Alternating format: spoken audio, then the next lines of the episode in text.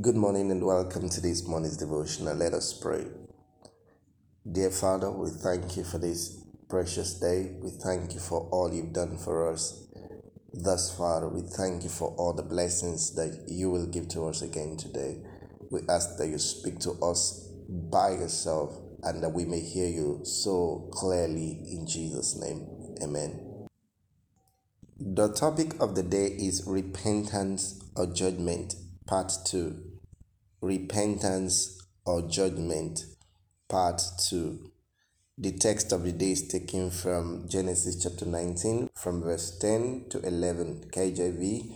And for further reading, we take that from Genesis chapter nineteen, from verse eight to thirteen. Text of the day. But the men put forth their hand and put Lot into the house to them and sh- shut to the door.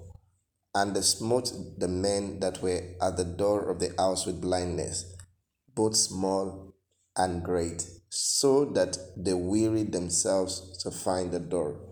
Genesis chapter nineteen, from verse ten to eleven. Message. If the Lord should mark iniquity, who can stand? Psalms one hundred thirty, verse three. Sinners may think that because God delays his judgment, that they can live on without the consequences of their sin. This is not true, because sentence against an evil work is not executed speedily. Therefore, the heart of the sons of men is fully set in them to do evil. Though a sinner do evil an hundred times, and his days be prolonged, yet surely I know that it shall be well with them that fear God, which fear before him. But it shall not be well with the wicked, neither shall he prolong his days, which are as shadows, because he feareth not before God. The position of God is very clear. He is not pleased with the death of the wicked, and also not willing that any should perish, but that all should come to repentance. Ezekiel chapter thirty-three, verse eleven, Second Peter chapter three, verse nine. But men have taken the long suffering of God for a ride and are set to face the consequences of their sin. Every sinner who eventually lands in hell will find only himself to be blamed. In the parable of the rich man and Lazarus, we saw that the rich man did not complain of being unfairly lost in hell.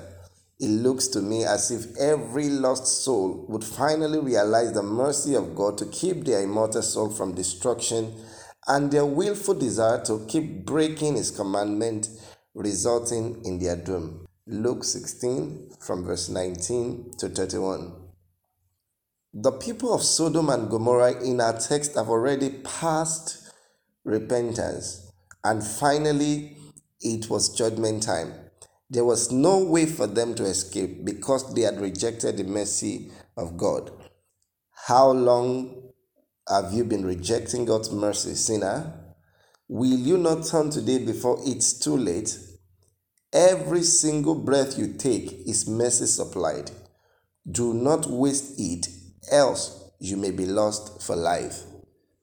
Do you say, but I am not like the people of Sodom and Gomorrah? What about that sin in your life that God has been asking you to drop? Those things you do in the secret when no one is there will be your undoing if you don't repent. Judgment is coming, and who may abide the day of the Lord's anger? Isaiah chapter thirteen, verse nine. God is calling everyone to repentance. We must all get sackcloth and ashes upon our heads. No room for self-righteousness. Let the ministers and the priests of our God weep for the church and the nations. Reflection. The reflection of the day is taken from the book of Romans chapter six, verse twenty-three. For the wages of sin is death, but the gift of God is eternal life through Jesus Christ our Lord. Sin has great consequences. Repent today and live. Prayer. Father, please have mercy on me and this generation. Save this generation from the ruin of sin.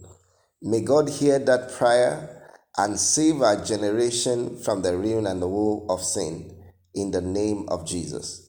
God bless you and have a glorious day. See you tomorrow. Bye.